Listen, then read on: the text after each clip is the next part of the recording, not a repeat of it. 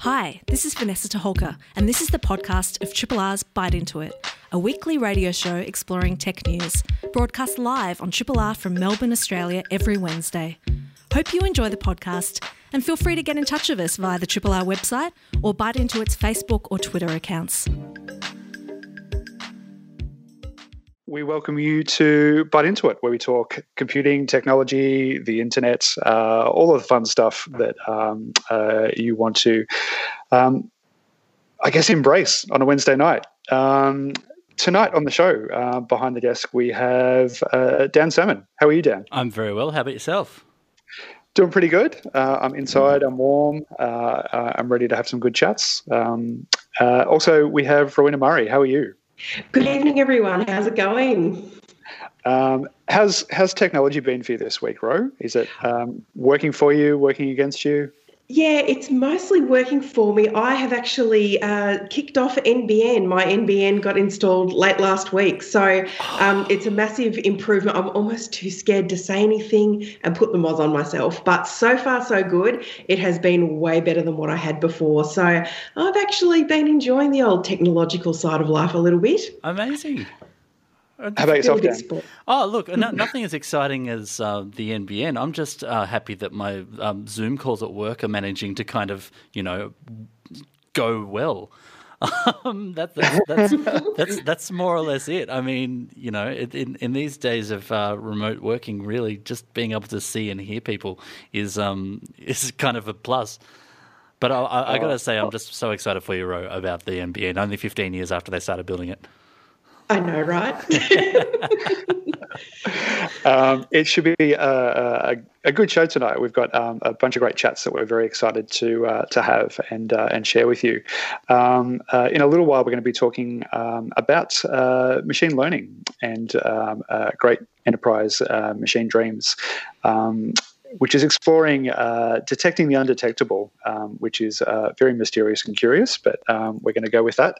Um, so stick around for that in a few minutes' time. Uh, Toby is going to have a chat to us.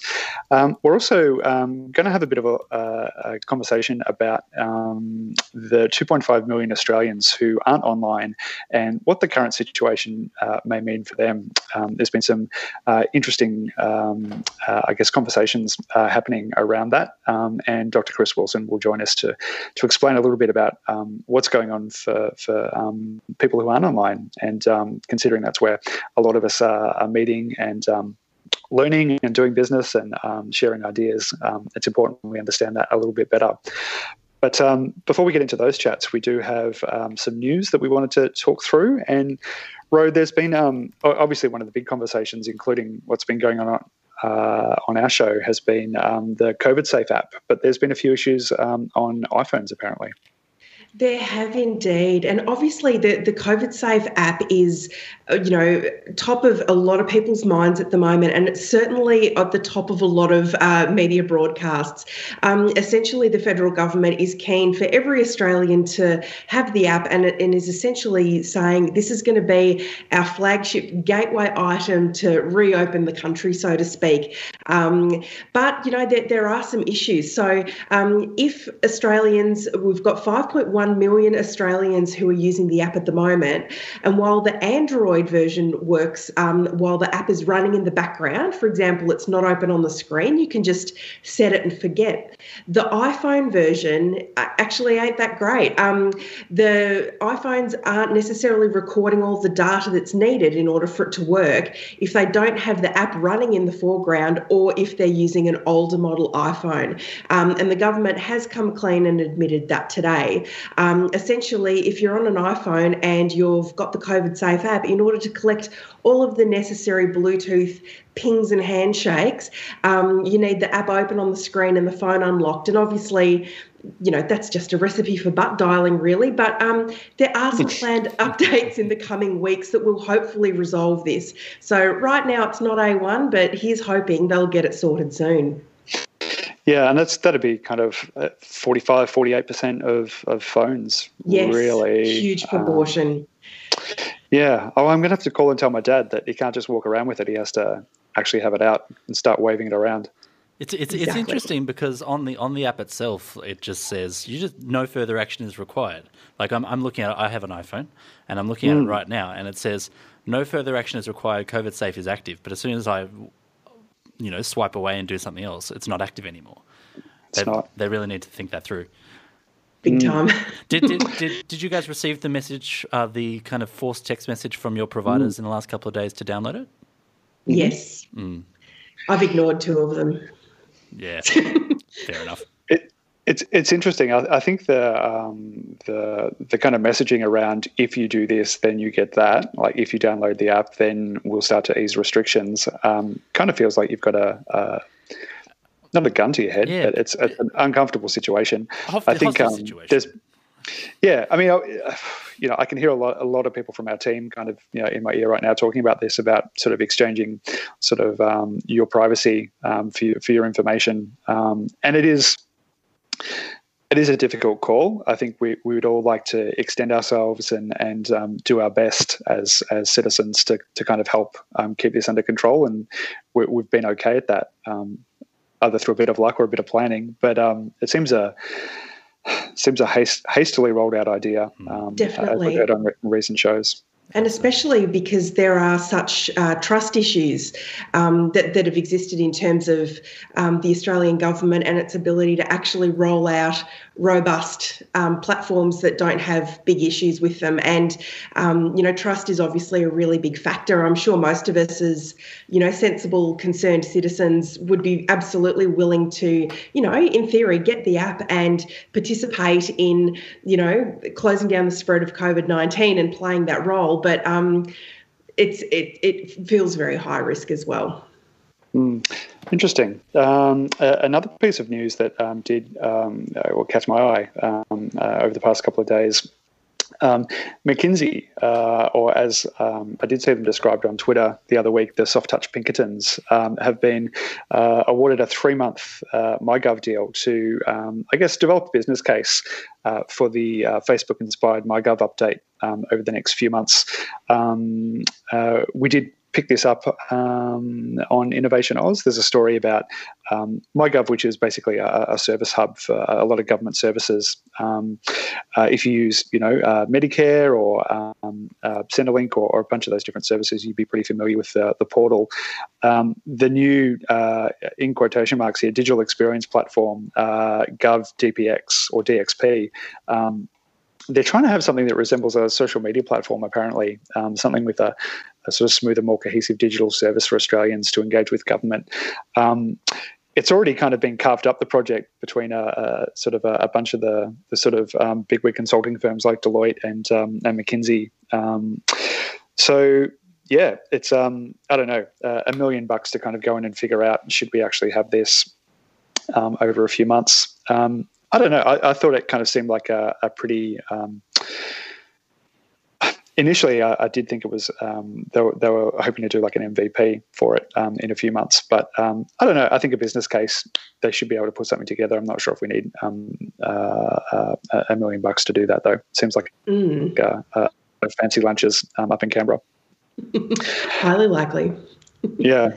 Um, another thing that was interesting, uh, Telstra uh, as having a bit of a play around with SMS over Wi-Fi. What, what's going on there? Yeah, so um, Telstra has quietly rolled out SMS over Wi Fi, and this is actually a, a, bit of a bigger deal than um, people often realise, uh, particularly for our regional um, and rural Australians. So um, essentially, um, anyone who's been in, you know, a 4G or a 3G pothole hasn't been able to receive um, SMSs. And this had a really big impact during the bushfires. You know, there were a lot of instances over summer where people were like literally getting ready to leave. They were following all the instructions. They then evacuated and were halfway down the road, finally hit a 4G, you know, tower, and all of a sudden got a bunch of text messages saying that it's now too late to leave go back, hunker down. So um, this is a really big deal. Um, but what's been interesting is the catalyst for finally doing it is. Um, our, our good old COVID safe app. So, um, in order to enable the um, two factor authentication to activate the app, um, regional and rural Australians have, have, simply not been able to download it and fire it up properly because of this issue. So, Telstra has quietly been rolling out SMS over Wi Fi. Um, it's finally happening, and it absolutely looks like the decision's been directly tied to the COVID Safe app. So, I guess it's a little bit of a um, a subtle, unexpected win for um, regional and rural communities, but it's also a prime, yet another prime case of what can you know be done. Things that people have been asking for for a really long time. COVID nineteen has you know thrown the hammer down and, and switched a lot of things on that people have been wanting for a long time. Yeah, I mean, it's a bit disappointing that it's taken such huge cataclysmic events for the market to finally be like, okay, let's do this.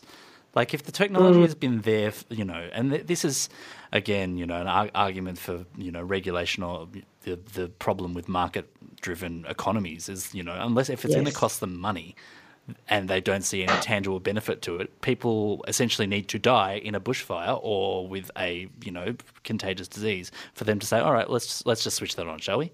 I, I, I I'm, a, I'm a bit annoyed to be honest. Yeah. Yeah, having grown up in a regional area. Yep, totally agree. this is a podcast from Triple R, an independent media organisation in Melbourne, Australia. Triple R is listener supported radio and receives no direct government funding. If you would like to financially support Triple R by donating or becoming a subscriber, hit up the Triple R website to find out how. Uh, you're here with Warren, Dan, and Rowena. Warren. Hello. And we are now joined by uh, Toby Tremayne. Uh, Toby is a technical futurist, coder, hacker, writer, and uh, all round troublemaker, apparently. Um, I hope his mum isn't aware of that.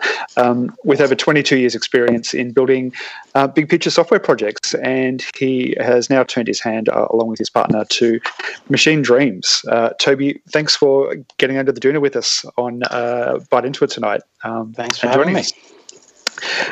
Machine Dreams. Uh, where does where does the name come from? I, am very curious to know.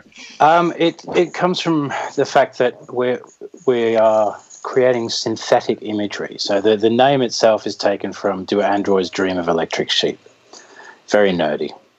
Love it. Uh, but essentially, so what we're addressing, the whole seeing the unseen thing, is is using machine learning. Um, computer vision specifically to look at imagery and video of pretty much anything and detect patterns or detect uh, anomalies and defects. So, a big example is uh, looking at endless photos of power poles to detect little defects in equipment before they become a, a big problem and cause a bushfire. Um, the issue with all of this, and the reason you don't see a lot more of it being done, is uh, it needs a lot of imagery, a lot of photographs to be able to teach the computer how to see one of these things in various conditions and lighting, and um, you know detect defects. And in particular, no one has enough photos to, to generate complete uh, machine learning models to detect a lot of the different kinds of defects uh, that occur in these things. Anything from corrosion to physical damage to cracking. So we use video game technology to create digital twins, 3D models of the assets that we're looking at. And we use um, the, the, same technology to create sort of randomizable defects, whether it be rust or you know, cracks in concrete or even you know, physical deformations. We put all of that into a big simulator and we generate super high resolution synthetic photos that we can then use to train a machine learning model. So, where is the where is the lack of uh, images coming from? Is it um, uh, is it not possible to sort of get out there with drones or, or, or kind of um, similar to um, sort of Google Google Street View cars, just get out there and take a lot of photos, or does it not really matter? You, you there, there are several kind of... issues. There's a lot of data out there, but um, uh, to start with, a lot of it's not sort of easily um, brought together via various legal and political reasons. But mm. the, the big issue is it's uh, a lot of it's just not sufficient. So if you're if you're really trying to teach a computer to spot something um, uh, in all conditions, then you need uh, more photos of, of, particular kind of angles, um, lighting and weather conditions when they get dirty, all these kinds of variants, different colors and uh, things like that, and, and lots of different backgrounds So, and some objects are harder for the computer to discern than others. So, even we, we work with a power company where they are looking after 400,000 distribution power poles. These are the poles on the side of your, your road. And they fly helicopters over them to keep an eye on them, but it mm. takes up to nine months to get through that many images, and that's just for those poles, and that's just a small part of their network. And those images, even though there are so many of them, they're not enough to train a machine learning model to be able to detect small defects on little pieces of the equipment on them. So we just generate whatever needs generated at whatever sort of size and angle, make lots and lots of sort of infinite variations and conditions, and teach the computer to spot it, and then it can find that in uh, in real photos. Hmm. So, what are the most kind of obvious uh, use cases for, for this kind of um, uh, technology? Who, who do you kind of um, plan to be working with or hope to be working with um, to, to make use of this? Well, it's a really interesting thing. The, it works pretty much across disciplines. If it can be simul- if it can be seen, it can be simulated. So it, it can work for anything from microscopy, um, you know, looking at electronics, or um, doing uh, you know photographs of uh, microscopy in cells, um, mm. DNA scans. You could be looking at um, ore samples for mining to detect minerals. You can be detecting things using thermal and you know alternate um, spectroscopies and then you can uh, obviously detect, detect, defects in all kinds of things. So um, there, there are simple uses. Well, they seem simple. There's an example where um, an engineering firm we've been working with they help um, with compliance for shipping logs on trucks. There's a whole bunch of very strict rules about how you can ship them. Um, mm. For example, um, depending on the nature of the load, you have to have a certain number of straps over the load. And if you're missing one, it can be a $3 million fine and up to five years in jail. Uh, and you know, so machine learning can can look at that, look at people's business rules, and go, all right, you're missing a strap, put it on, and and you can really easily put that into a system that doesn't require training or expertise. Just apply what's happening in the real world, and that that's really the trick.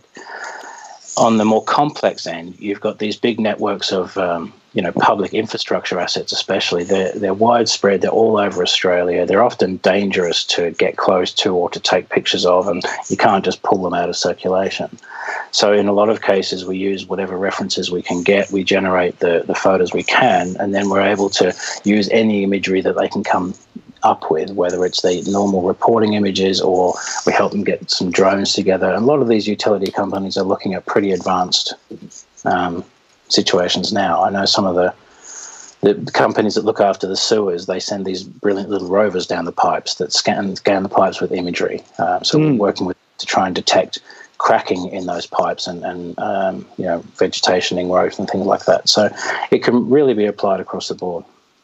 It, it, sounds like an incredibly exciting um, opportunity in the sense that um, you know machine learning is something that's uh, you know, literally, you know, moving forward in leaps and bounds. And uh, you know, as you mentioned in your, um, you know, in, in your introduction, that the, the big issue has been finding enough data and enough samples for it to truly learn and truly be effective.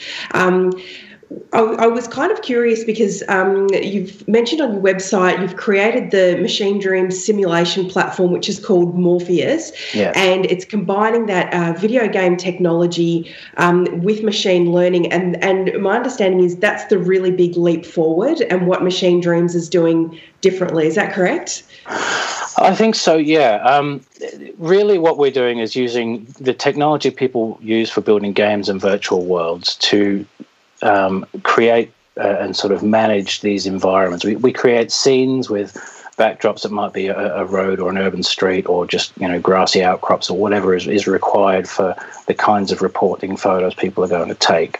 We make the assets and then the simulator mixes them all up, changes the lighting and the angles, can add things like dirt and corrosion, but then can swap in and out good def- uh, good assets for defective assets generate random cracks in things, those sorts of things. These are the, the, the technologies we're developing. Um, so what it does is it just spits out everything that we need um, in order to feed into the machine learning training. Um, out comes a model. We test it and refine it, change a few settings, and run it again. And it, it's that advantage of being able to create data where there is none, um, and just using the the things, the amazing tools that have already been developed in the game industry to do it. Brilliant. And I was a bit curious, um, whereabouts did the name Morpheus come from? Is that a little bit of a Matrix reference or is it uh, elsewhere? It's both. It, it, it's, uh, I, I, like it because it's a Matrix reference, but it's basically Morpheus is also the god of dreams. Yeah. So Brilliant. it's more a Sandman reference than anything else. And um, I'm curious to know, kind of, uh, it, it, does say in your bio that you've kind of been doing a, a lot of stuff prior to this. Was it, um, was there a, a, kind of spark or a, an intuition that this would be a really interesting place to explore uh, in previous work? What, what was the kind of um, lead uh, to, to this? I guess my my thing since I was a kid. Um, I've read a book about you know the the firm Industrial Light and Magic. They do all the special effects for Star Wars and that kind mm. of thing. Mm-hmm. I read about them when I was little, and uh, I read about how they'd invented new technology just so they could tell a story the way they wanted to. And I thought that was really cool. But then what really captured me was once they'd done it, they suddenly found they could do all these things that nobody could do, and they hadn't planned for any of it. And it was that idea of putting different things together and making something new, this concept of something that emerges that you weren't planning for. So I build a lot across lots of different emerging technologies and, and kind of bang things together really hard until something new comes out. And I try and make tools and systems to help enable everybody else to do that. And I guess one of the things I wanted to do, I couldn't do, and I was annoyed. So I tried to make something that would let me do it. Um, and then I showed it to some clever people, and it got a bit out of hand. So here we are. and uh, what, what what kind of excites uh, excites you um, now? When, now that you've kind of got the the um, technology working, um, what kind of big problems would you like to throw uh, throw this at? Oh, I'd really love to get involved in uh, in anything that, that sort of helps uh, helps people. You know, AI isn't really at all what the, the movies say it is. It's just a bunch of clever computer scripts. But we're getting clever enough now that we can help with everything from sickness to you know just removing crappy work from people's lives and making things safer um, and preventing things like bushfires and power outages. I'd lo- love to get in and really apply some some bits and pieces that can make a big difference there. Yeah, I think that um, the the climate stuff's really interesting. Being able to kind of um, see something uh, ahead of time and then you know potentially help move resources around or, or kind of help people prepare. Um, oh, so you know, powerful. It, yeah it, it, feels like sort of warning systems are, are kind of too late um, in a way. Yeah, I, I, agree. And you know, my partner does amazing work with um, uh, eDNA scanning and determining whether endangered creatures live in a certain area when you can't find them in other means, so we can protect the, the areas. And you know, there's a lot that can be done with machine learning in these fields if you can get a little bit of funding. The the sort of power of anything from detecting animals at night to watching vegetation encroaching, detecting erosion, um, land encroachment, all of these sorts of things can be automated and made real. Absolutely, to- Toby. Uh, it, it, sounds amazing, like the, the way that you've uh, harnessed this technology. Um, thank you so much for making uh, time to talk to us tonight, um, Toby Tremayne uh, of Machine Dreams. Thanks a lot, mate. It's my pleasure. Thanks very much, everyone. Not a problem. Triple R uh, there is a there is a bug out there, and um, it has had a, a, big impact on our lives um, for um, I don't know, I, I, guess for the foreseeable future. And um, one of the organisations that is taking a look at that is the Centre for Social Impacts. Uh, they are a, uh, a, national research and education centre dedicated to catalysing social change for a better world. And they have been having a bit of a look at um, uh, the so-called uh, digital divide, or there is a divide. Um, that's the uh, the catch-all phrase for it. Uh, and Dr. Chris Wilson of the centre now joins us on Byte Into It tonight. Chris, thank you for making time to, to say hello. Oh, thanks very much for having me. Uh, it's great to be here. Uh, so um, I guess the, the, digital divide is a term that's that's been around for uh, a little while now. But for those who aren't familiar with it, what what does that actually mean? Okay, yeah. So look, um, I mean, the original kind of idea around the divide was really the divide be- between people who had um, internet access and those people who didn't have internet access. Um, it's become a little bit more complicated over time. Um, I mean, we know uh, in Australia that about two and a half million uh, Australians don't have um, don't have uh, or aren't users of the internet. About one and a quarter million households don't have home-based access. Um, but that really is the tip of the iceberg. Um, the work we do um, sort of extends beyond just those people who are non-users um, and looks at what effective access means, what affordable access means, uh, and then, of course, really to be able to get the benefits of being online, uh, you really need to have the skills to do that. So, the work we do uh, uh with the Australian Digital Inclusion Index looks at those sort of multiple variables and then tries to to work out, you know, how we're tracking um, really in terms of not just access, but but all of those other aspects of, of what make, makes somebody um, digitally included and therefore getting the benefits uh, of being online. And and Chris, how were we tracking before the COVID nineteen uh, pandemic started? Like, how, how how's the research been been going up until that point? Yeah, yeah. Okay, interesting question. Um, look, um, I mean, overall, the level of digital inclusion in Australia has been improving, um, and that has largely been driven by improvements in access. Um, of course, the NBN build out, um, although um, there has been, of course, issues around that, it has provided faster broadband on, on aggregate. Um, so that's been one aspect of of the sort of improvements is around around kind of improving the quality and, and of access and, and and data allowances, for instance, have gone up under under these new um, new plans as people have transitioned um, off off legacy um, legacy broadband plans and into the NBN space. So we've seen kind of really improvements there. Some mobile in, internet infrastructure as well has been rolled out.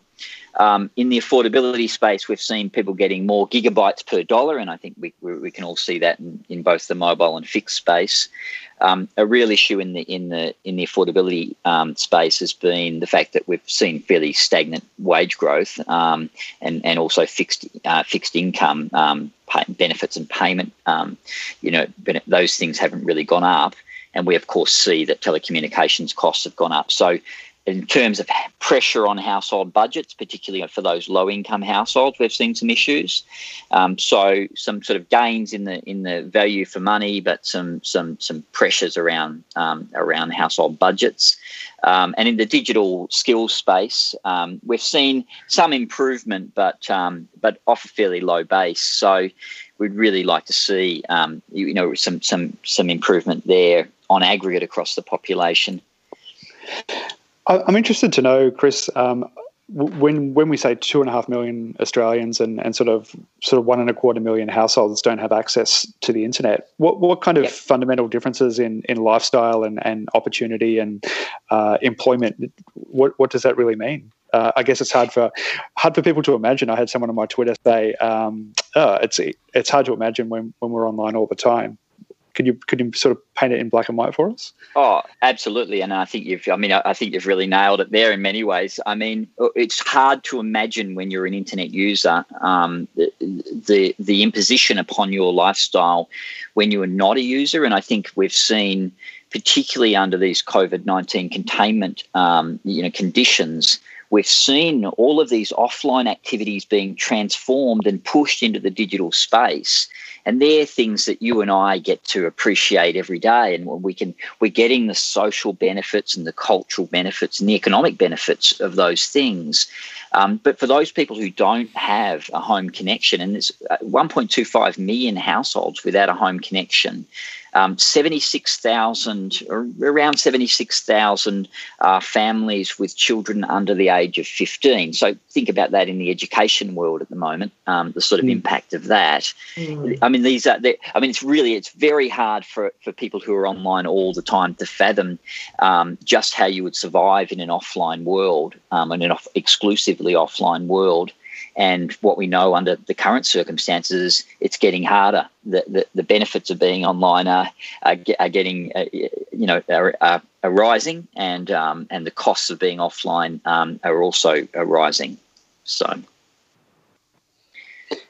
yeah, I think um, it's it's it's kind of. Uh, easy to, easy to kind of picture that now. Um, when, when you talk about um, the increasing divide um, as we, I guess, start to make changes, and I, I guess maybe as Australia starts to um, uh, uh, sort of loosen the social distancing practices in, in the coming months. Um, how is that likely to change what, what's been going on here and what you've observed so far?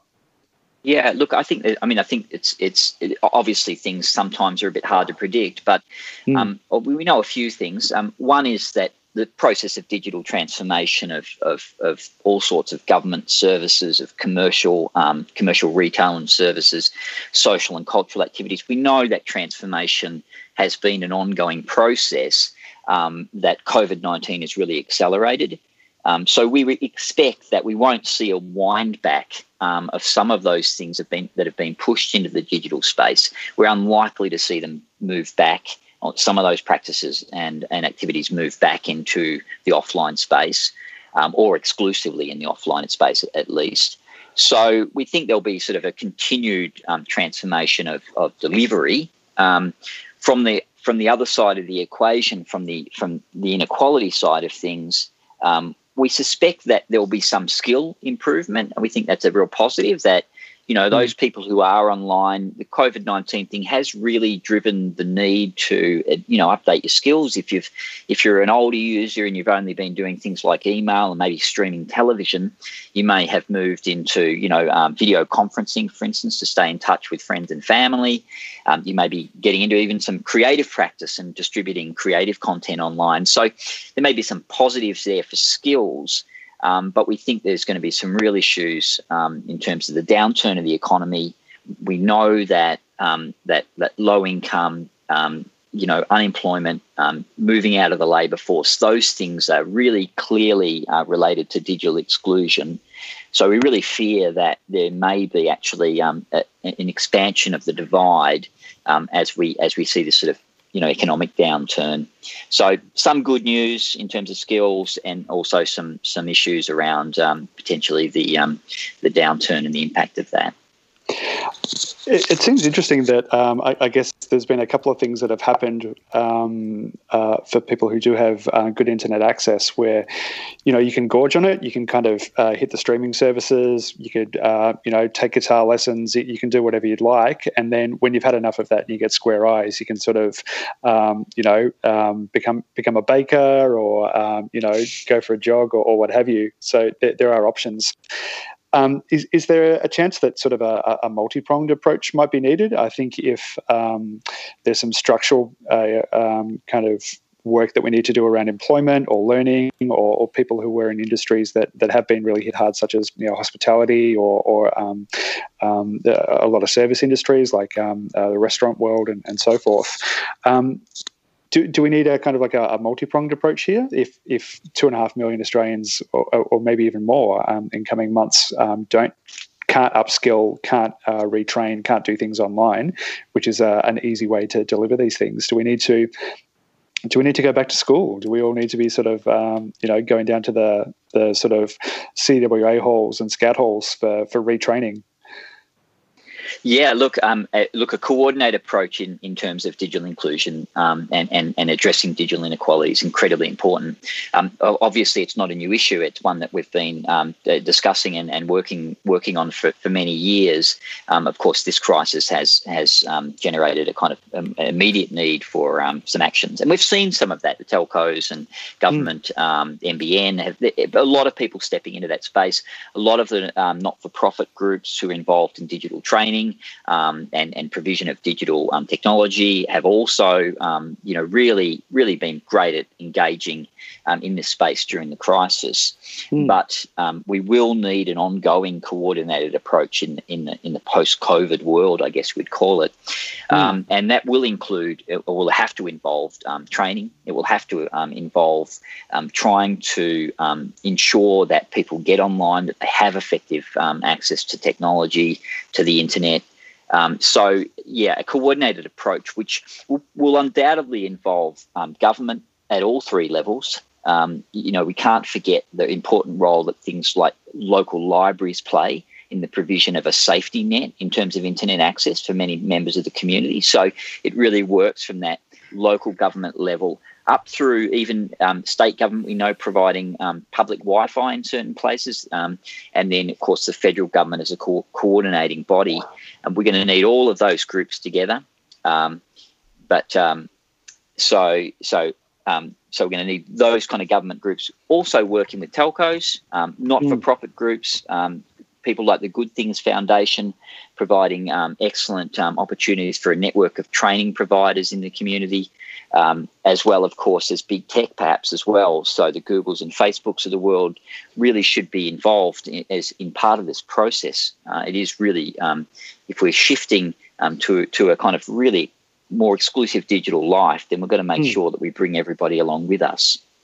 What, what would be some of the initiatives if you were um, uh, parachuted into Canberra uh, or you know local government um, in Central Goldfields or, or wherever you are? Um, what would be the two or three things that you would do to, to really help with digital inclusion? What, what are some easy things that could feasibly be done? Sure. Um, we won't hold you accountable to it, but you know, get the post uh, no out and stick someone on the wall. Yeah. Look, I, I think probably um, I think in the sort of access and affordability space, we need we need some affordable um, um, broadband products in the market, and that is tough. Um, the NBN um, the NBN model is is um, a difficult one. I, am not sure what the future of the commercialised NBN holds, but we need to think about how we're going to provide you know some lower cost and, and, affordable fixed broadband into the marketplace. I know that um, people like um, ACCAN, uh, the Australian uh, Communications Consumer Action Network, have been mm. pushing for that for a long time, and we know that NBN are interested in that. So that's that's one one issue that I think is you know affordable and effective access is very very important. Um, I think at the local levels, you know, there is a real role for um, local councils, and I know that they're already playing part of this role. But in, in trying to get older people online in particular, um, you, you, know, if you look at who's who's offline, of the 2.5 million, 1.5 million of them are aged over 65. So, um, and compare that, compare compare the, the, the, offline rate for that group is 45%. For 25 to 34 year olds, it's 2.2%. So, you know, there's some real opportunity for targeted strategies. And again, um, I'd like to see, you know, a, a, coordinated approach. Again everybody should be um, stepping into that space but certainly local local council um, can play a role there. And I know I know they're already effectively delivering services um, into those into those older communities. So that'd be fantastic as well. Um, you know possibly some more coordinated work around a sort of digital skills framework so that would also be a, something that could be led nationally. Um, mm-hmm. Thinking about, you know, what is it? The sort, what what do, what are we aiming for here? What are the sort of skills that we need to have? Um, we currently don't really have a model of that, um, and I guess one of my, my, one of the big issues we've seen is a real focus on digital transformation at the government level. Um, you know, um, getting things online it produces efficiencies, it produces innovation um, but we ha- haven't seen really the same level of interest and action um, in dealing with digital inequality. So I'd like to see those two things being treated a bit more hand in hand. Uh, Crystal? So go ahead, Ro. To hear what you think as well um, in terms of Oh, sorry, yeah. Um, I'm interested in your thoughts, uh, which you touched on briefly around digital literacy for both um, the much younger Australians, like your primary school age, but also your older Australians who, as you mentioned before, may have just used, you know, the Gmail or, you know, something along those lines, but they're now on social media, getting right into the email chains, get, you know, possibly even TikToking and creating content. We, we've also seen, um, you know, a rise in uh, spreading of conspiracy theories and all, all sorts of other great things, which is, and, and of course, um, digital scams. Um, there was a quite highly publicised uh, COVID app, you know, text message one um, that came out. And yeah, very curious to hear um, your thoughts on what you'd like to see happen in terms of the digital literacy piece and, and where that fits as um, accessibility increases. Oh yeah, that, uh, great question, and um, and and it is it is a real issue. I mean, again, one of the pillars of, of getting people online is to ensure that they're they're, they're operating safely online. Um, we know the research says to us that um, particularly older people um, who, who are, are, usually newer users um, are susceptible to the sort of fake news, um, the, the, fake news material that, that obviously circulates quite commonly in the social media, um, as well as, of course, the scams. Um, and and you know we have obviously we have some some efforts um, federally around this with the Safety Commission, um, who are providing, who do provide and do excellent work in this space in terms of providing the sorts of um, training and information around um, trying to make sure people are you know safe when they when they are online. Um, it will you know it's again requires requires a real coordinated approach because we do want to get people online. There are immense benefits to being online and immense costs to being offline, but we must make it a safe space and we must help people to be able to to navigate safely around the web. So, big issue. Um, some resources already in the area, um, but I think um, you know again more needs to be done, especially if we're trying to get another two and a half million people who aren't users um, into the online space. Um, it could be rolled again through through targeted work um, at older age groups, but um, also again making sure that that's a key part of curriculum um, at the at this at the sort of um, primary and high school level as well. Chris, I, I would imagine that um, if we're looking at you know this in a socioeconomic sta- uh, framework, the people at the lower end of the scale would be more likely to uh, be less digitally literate and digitally connected. Is there a, um, a role for service providers and people who support people who need it uh, in this space at all? Yes, there is, and and there's excellent work that is being done in that space, and has been done for many years. Um, I'm thinking of groups like Infoxchange, um, uh, who are who who are again highly engaged in that space. Um, we know again it is it is it is really I mean you know internet access and, and telecommunications costs. If you if you think about a, a family household, couple of teenage kids.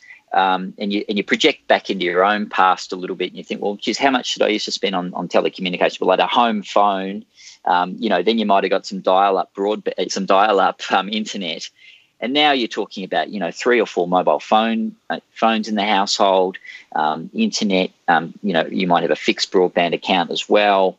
Um, you start to add all that that up, and, and, and it's a huge pressure on budgets. So you know, lots of, you know, it is a real problem for for, for low income households, um, and it was it was it's been heartening to see um, NBN's come with it with I think a fifty million dollar package um, as part of COVID to to assist low income households with school age children to get online. Um, so very important to address that group. Um, and so, and, and we know again, safety nets at local council level, um, even even you know commercial Wi-Fi networks in in shopping centres provide um, a, a really a safety net for for homeless and at risk um, people. So very important that we, we continue to address that particular particular group, low income, as well as you know those really at risk households and at risk at risk people. Um, some good things happening there, but the problem I think in in the post COVID world will be how many more people are going to be slipping into those categories with rising unemployment and rising poverty. Absolutely, it's a very important issue, and uh, it will only serve to become more important as we are sort of, I suppose, coaxed into doing everything online by virtue of the fact that we are uh, being made to be socially distant.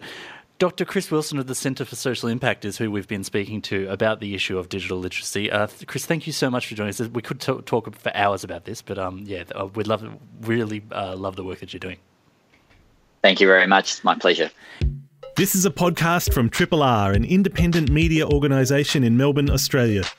To find out more about Triple R or to explore many more shows, podcasts, articles, videos, and interviews, head to the Triple R website, rrr.org.au. Rodan and Warren with you. Uh, International Pop Underground is coming up soon. Uh, we just heard from Grimes, and uh, I think the track was uh, Deleted Forever. Um, you do have some Grimes news for us, I believe. We do. I mean, the, the online world has been highly entertained with um, Grimes and her partner Elon Musk um, having named their newborn baby something rather enthusiastic. Um, to look at, it looks like um, an X, a diphthong, and then an A 12. So um, the crew over at Gizmodo have uh, spent the time and dug into the symbolism of the name a little bit to try to figure out how it could potentially be pronounced. And um, their theory goes like this X is in um, the Greek chi, um, the AE diphthong, which is pronounced ash, and one of the design names for the Lockheed A12 spy plane, which could be Archangel, Cygnus, or Oxcart. So it's a good chance their kid is actually going to be called She Ash Archangel. Oh wow! wow. Okay. I mean, uh, look, I didn't think that the two of them could be more ridiculous than they already are. I was proven wrong. I was proven wrong. Um, well, it's only the it's only the first as well, so um, plenty more ridiculous to come. Well, this is it, oh, and and I mean, look, exactly. it's it, you know, I have a couple of friends now who've kind of changed their baby's name, maybe six months down the track. Um, I wonder whether these guys will do that, or maybe they'll maybe they'll do a Zowie Bowie and change their name under their own steam. And who knows? Maybe it's all a massive hoax, and their child's called Barry, and um, they've just been having a lot of fun at all our expense. Who knows? Oh, look, it wouldn't surprise me in the slightest. I, I do have a, a, another piece of um, uh, out there news. Um, because we are kind of, I guess, the um, uh, default uh, space um, space tech show as well I'm Byte Into It. There is a new electric microwave plasma thruster uh, that could rival uh, traditional jet engines. Um, I've been paying attention to jet engines a, a bit um, this year um, because, uh, well, around emissions and so forth. But this is interesting. It's being tested uh, in China. Um, they've demonstrated a prototype of a microwave plasma thruster. Uh, I just like saying that actually, it's really fun. Really cap- capable of working in the Earth's atmosphere and producing thrust with an efficiency comparable to the jet engines you'd find on modern airliners uh, under lab conditions. Um, plasma thrusters are already being uh, used on spacecraft um, as a means of uh, solar electric locomotion um, using xenon plasma, which I don't know too much about. Um, but um, this is interesting if we could kind of get this um, into the uh, atmosphere.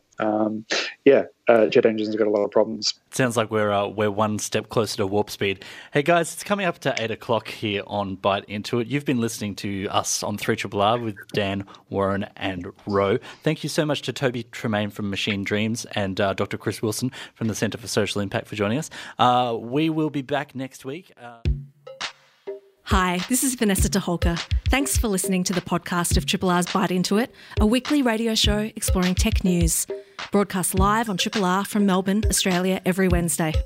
Hope you enjoy the podcast and feel free to get in touch with us via Triple R's website or Byte Into It's Twitter or Facebook accounts.